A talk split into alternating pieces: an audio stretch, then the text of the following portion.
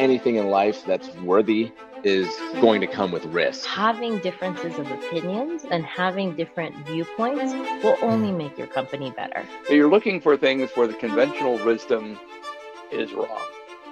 That's sort of the holy grail. The S M E Empower podcast. Dream big, act bigger. Three, two, one, and we're live. Hello, everyone, and welcome to the S M E Empower podcast. I am your host, Max Gituba, and I'd like to officially welcome Nick Vilelle, an entrepreneur and investor who is a founding member of the Nairobi Business Angel Network.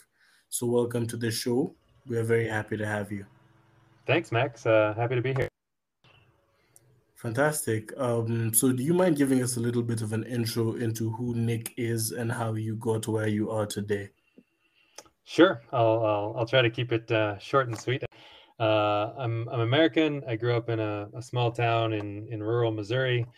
Um, lived there for most of my, well, all of my young life until uh, moving to, to Washington, D C. And right out of graduate school, I, I think I I was excited to see other parts of the world and had an opportunity to join the Peace Corps, uh, which is an American volunteer organization um, where they, they send you abroad for two years. And so I, I lived in um, northern Togo for, for two years, working with very small micro businesses and, and market women there. Um, really good education and very eye-opening for me. I learned a lot, um, and I hope, hope hopefully I was useful to some people there. Uh, that some of the, the market women and business owners that I worked with there.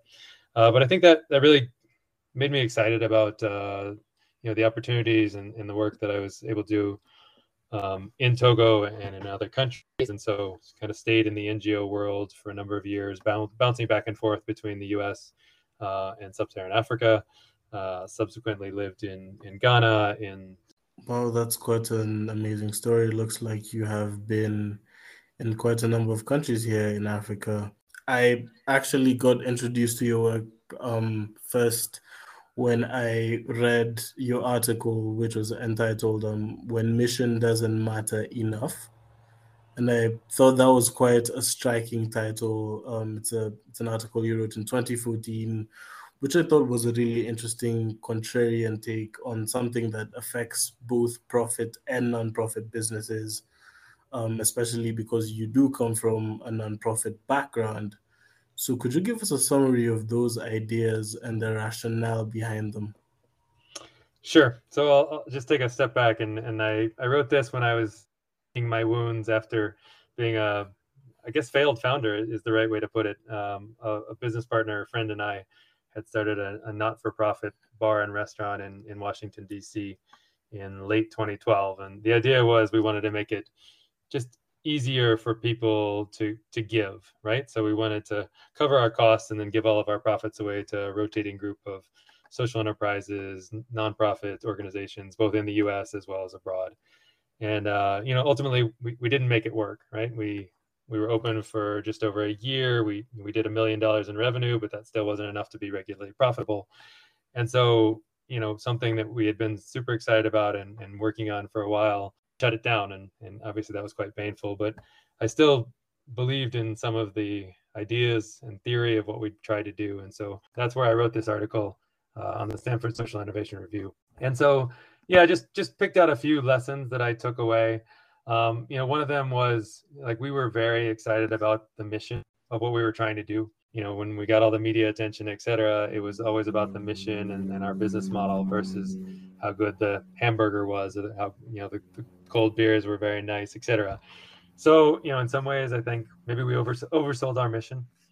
Um, additionally, you know, we we knew that bars and restaurants are, are a high failure rate business, but we thought that, you know, because we had such good intentions and such a good mission that it might help us overcome those odds. Uh, but, you know, it didn't. I think we went in a little undercapitalized and, and, you know, that hurt us in the end. And then, you know, I I think you hope that when you're trying to do something, you know, like, you know, beneficial to, to other people, that it, there's a lot of selfish nature in, in the world. And so I think at the end of the day, whatever you're doing as, as a charitable endeavor or for-profit endeavor, like, you really just have to be solving somebody's problem. and, and a problem that they're willing to pay for. And I think that was a, a good lesson uh, to be learned sort of early, early in my career. Yeah, that's an. Well, I mean, as you mentioned, I started in the nonprofit world, and and when when in the nonprofit world, I was running programs for founders, uh, working with governments to try to improve environments. Um, and so I've I've always loved working with founders, and so I think that will always be kind of a bedrock for for me, something that I, I always hope to be doing, as well as a founder myself. You know, just just being around founders and their energy, et cetera, um, is is just infectious. And so, you know, I'd been doing doing a lot of advising over the years, you know, informally, uh, helping founders where I could. And so when when I was financially able to then pair that with writing some small checks, uh, it was just just very appealing. Um, and so I'd been doing it a little bit over the years, but then tried to get a little bit more serious about it uh, about about three or four years ago, uh, just because I've, well, one, I've been on the other side of it. I know how tough it is to raise money.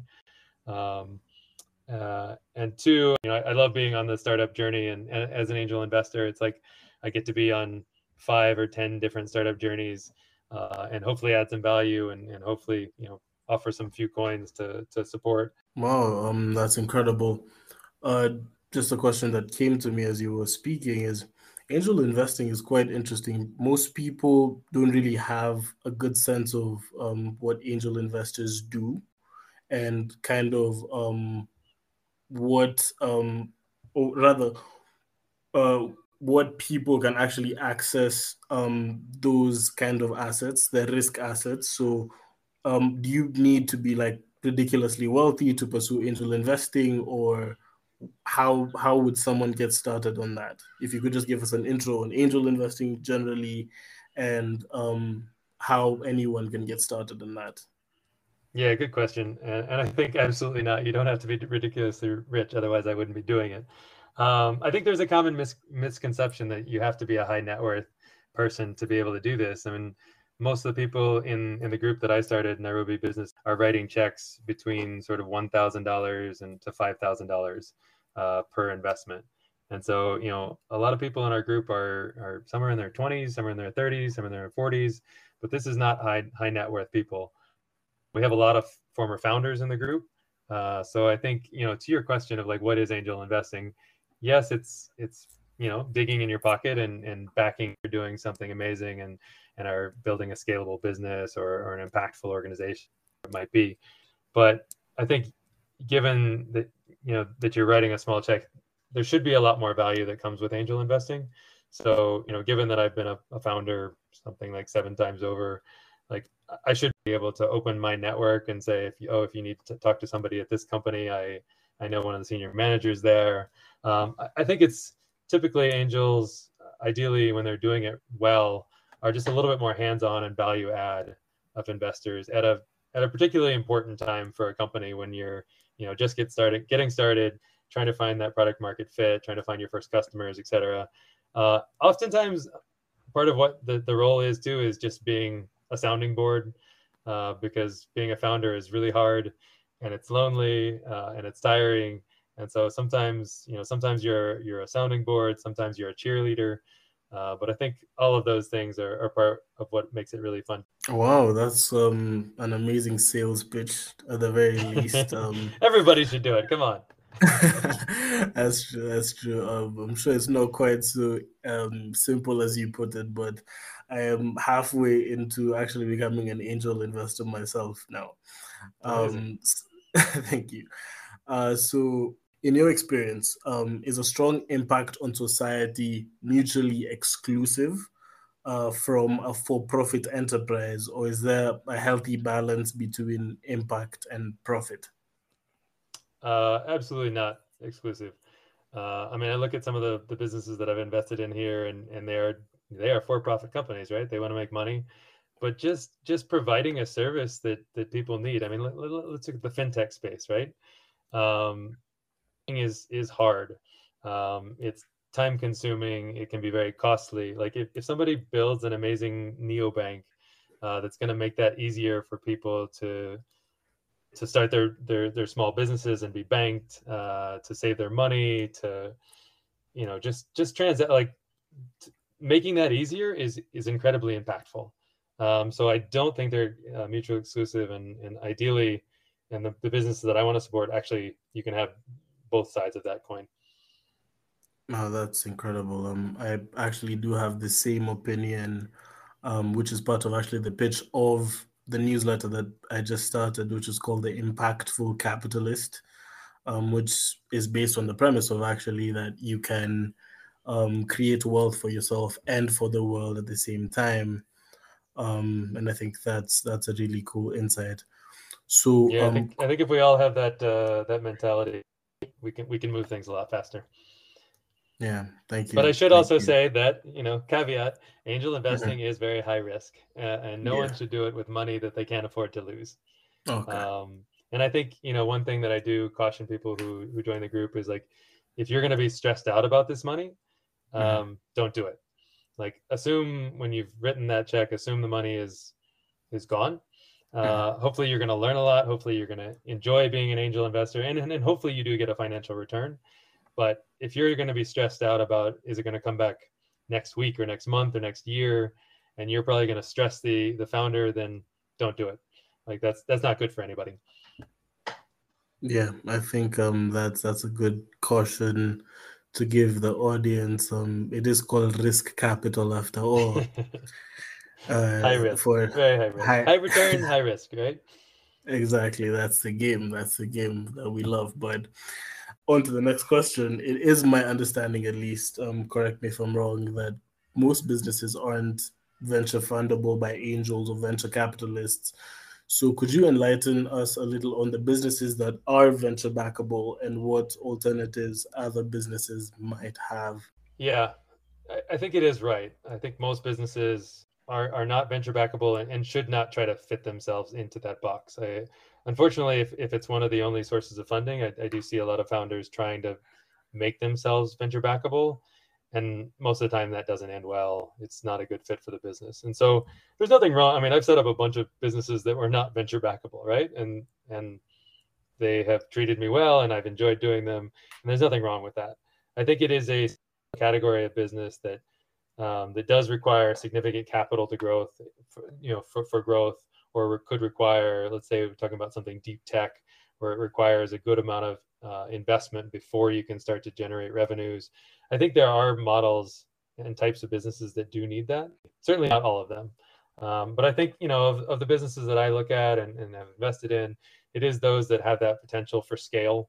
Um, you know, it could be a, a piece of tech, it could be a piece of software, a SaaS model, where, okay, with, with some additional capital, can you now go from just operating in Nairobi to all over Kenya, to all over East Africa, to to India, to China, to, you know, and, and I think those are the kind of businesses that that that have that scalability that fit well within the venture capital model. Okay, thank you for that insight. It, it's very insightful. Um, so moving on to the next question, you're not just an investor, but you're also um, a founding member of the Nairobi Business Angel Network. So could you talk to us a little bit about um, the network itself and what led you to establish the network? Yeah, sure. Um, so Nairobi Business Angel Network has been around for about two years now. Um, and really, you know, part of it was just out of a, you know, they, they say the best founding stories are, are ones out of personal need.